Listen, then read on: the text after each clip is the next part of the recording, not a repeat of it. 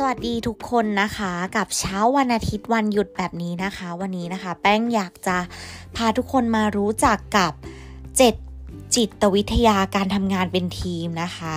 ก็คือการทำงานร่วมกับคนอื่นให้ง่ายขึ้นนะคะ การเป็นทีมเวิร์กนั่นเองนะคะ ถ้าเราลองคิดภาพตามนะคะ หากเราต้องทำงานใหญ่คนเดียวนะคะ รับภาระหนัก คิดแล้วก็ดำเนินงานเพียงคนเดียวเนี่ย ความเครียดมากมายจะถาถมเข้ามาได้มากขนาดไหนนะคะ เพราะว่าเหตุนี้นะคะ การทำงานจึงมีรูปแบบที่รวมผ ผู้คนหลาย ๆ คนเพื่อให้บรรลุเป้าหมายที่ตั้งใจไว้นะคะ เรียกว่าการทำงานเป็นทีมนั่นเองนะคะ ต้องบอกว่ามนุษย์เป็นสัตว์สังคมมาตั้งแต่อดีตการสื่อสารเนี่ยเป็นกุญแจสำคัญในการทำความเข้าใจกันและกันนะคะ ในปัจจุบันที่การทำงานต้องอาศัยหลายฝ่าย ที่มีทักษะแตกต่างกันนะคะ เพื่อรับผิดชอบแต่ละหน้าที่ที่ได้รับมอบหมายนะคะ คือส่วนสำคัญที่ทำให้งานเนี่ยสามารถดำเนินการไปอย่างเป็นระบบนะคะมีโครงสร้างที่ดี แล้วก็ทำให้งานเนี่ยสำเร็จตามที่ตั้งเป้าไว้นั่นเองนะคะ ก็ต้องบอกเลยว่าปฏิเสธไม่ได้ว่าการทำงานร่วมกันกับผู้อื่นหลาย ๆ คนเนี่ยหรือที่เรียกว่าการทำงานเป็นทีมนะคะ เป็นรูปแบบการทำงานที่ต้องใช้การสื่อสารแล้วก็ทำความเข้าใจกันเป็นอย่างมากนะคะ การทำงานที่มีเป้าหมายเดียวกัน วางแผนร่วมกันนะคะ หรือ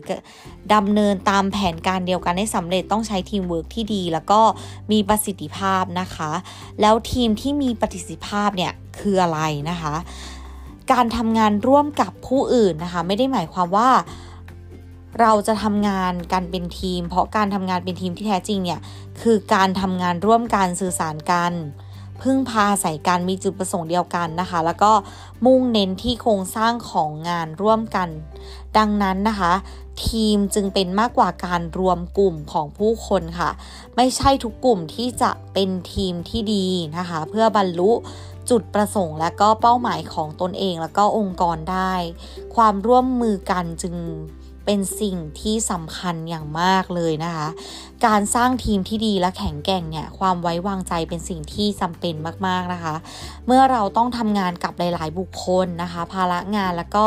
หน้าที่ของแต่ละคนก็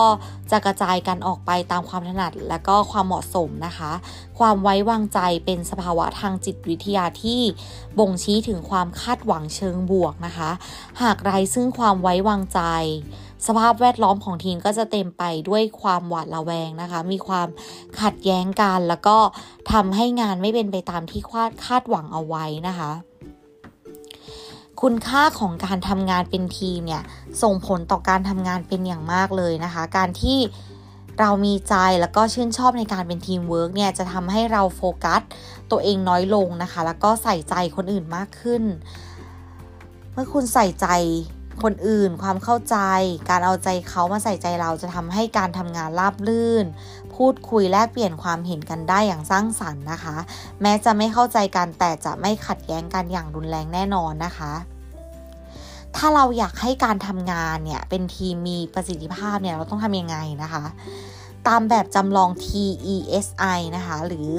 ย่อมาจาก Team Emotional and Social Intelligence นะคะ คือการสำรวจความฉลาดทางอารมณ์ แล้วก็ความฉลาดทางสังคมของทีมที่ได้รับการตรวจ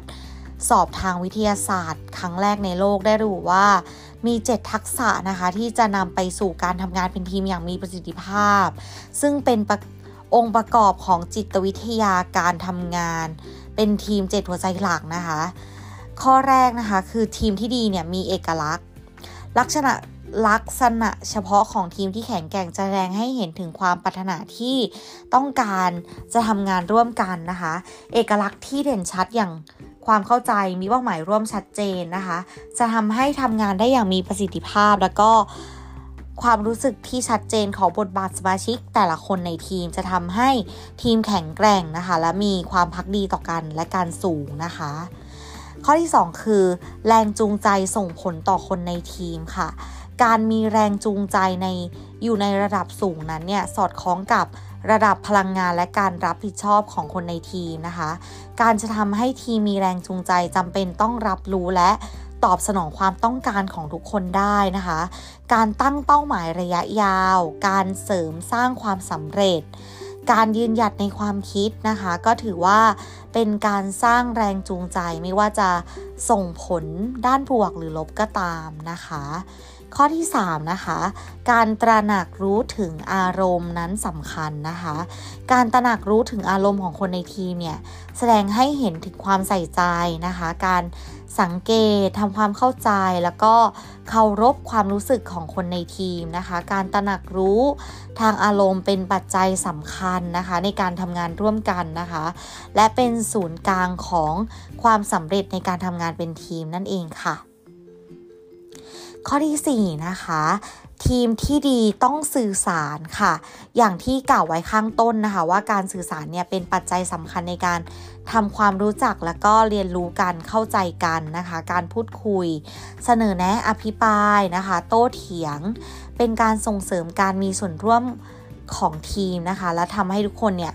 คอยรับฟังกันและกันอยู่เสมอนั่นเองค่ะ ข้อที่ 5 นะคะ ความทนทานต่อความเครียดนะคะ ด้วยงานที่มีภาระหนักและข้อจำกัดด้านเวลาเนี่ยการที่คนในทีมรู้วิธีรับมือและจัดการความเครียดเป็นนะคะ จะสามารถรับมือกับความกดดันในการทำงานได้ การรับมือกับความเครียดได้ดีนะคะ จะรู้วิธีทำบรรยากาศให้ผ่อนคลายนะคะ แล้วก็จัดการความสมดุลระหว่างการทำงานและการใช้ชีวิตได้อย่างมีประสิทธิภาพนั่นเองค่ะ ข้อที่ 6 นะคะ คือการแก้ไขข้อขัดแย้งนะคะ ข้อขัดแย้งเนี่ยเกิดขึ้นได้เสมอเมื่อเกิดการร่วมกลุ่มกันนะคะ เพราะแต่ละคนก็มีความคิดที่แตกต่างกันนะคะ ดังนั้นต้องมีการประเมินการแก้ไขข้อขัดแย้งของทีมนะคะ เพื่อพิจารณาว่าคนในทีมสามารถรับมือและจัดการกับความขัดแย้งกันได้หรือไม่นะคะ เพื่อไม่ให้จมอยู่กับ ความขัดแย้งนะคะ แต่สามารถปรับเปลี่ยนให้เข้ากันเพื่อเพิ่มประสิทธิภาพและสร้างสรรค์ผลงานได้ดีนั่นเองนะคะ และข้อสุดท้ายค่ะ อารมณ์เชิงบวกค่ะ ทีมที่มีอารมณ์เชิงบวกนะคะ สร้างขึ้นบนพื้นฐานของการมีอารมณ์ขันค่ะ อารมณ์ดีนะคะ การให้กำลังใจนะคะ แล้วก็ตั้งความหวังที่มักจะสำเร็จนะคะ การมีอารมณ์เชิงบวก เป็นปัจจัยสำคัญนะคะของความยืดหยุ่นของการทำงานเป็นทีมนะคะการมีคนที่ทัศนคติดีในทีมเนี่ยมักช่วยสร้างบรรยากาศไม่เครียดนะคะทำงานด้วยความสุขนะคะทำให้ทีมมีพลังแล้วก็พร้อมจะทำงานให้สำเร็จไปด้วยกันนะคะ จากองค์ประกอบทั้งหมดนี้นะคะ จะทำให้เห็นภาพรวมว่าการทำงานร่วมกับผู้อื่นเนี่ย มันก็ไม่ได้ง่ายนะคะ แต่ล้วนมีประโยชน์นะคะ ต่อตัวเราเองนะคะ แล้วก็องค์กรนะคะ การที่รวมคนหลากหลายทักษะมาทำงานร่วมกันเนี่ยเป็นการแลกเปลี่ยน ความเห็นที่แตกต่างแล้วก็สามารถเรียนรู้ทักษะการทำงานนะคะ ร่วมกับคนอื่นนะคะ ส่งผลให้งานสำเร็จลุล่วงไปด้วยดี และก็มีประสิทธิภาพนะคะ ก็ดังที่เฮนรี่ฟอร์ดนะคะ นักอุตสาหกรรมชาวอเมริกาเนี่ย กล่าวไว้ว่าการมารวมกันคือจุดเริ่มต้น การอยู่ร่วมกันคือความก้าวหน้านะคะ แล้วก็การทำงานด้วยกันคือความสำเร็จนั่นเองค่ะสำหรับวันนี้นะคะ ก็ขอลาไปก่อนค่ะ แล้วพบกันใหม่ EP หน้านะคะ สวัสดีค่ะ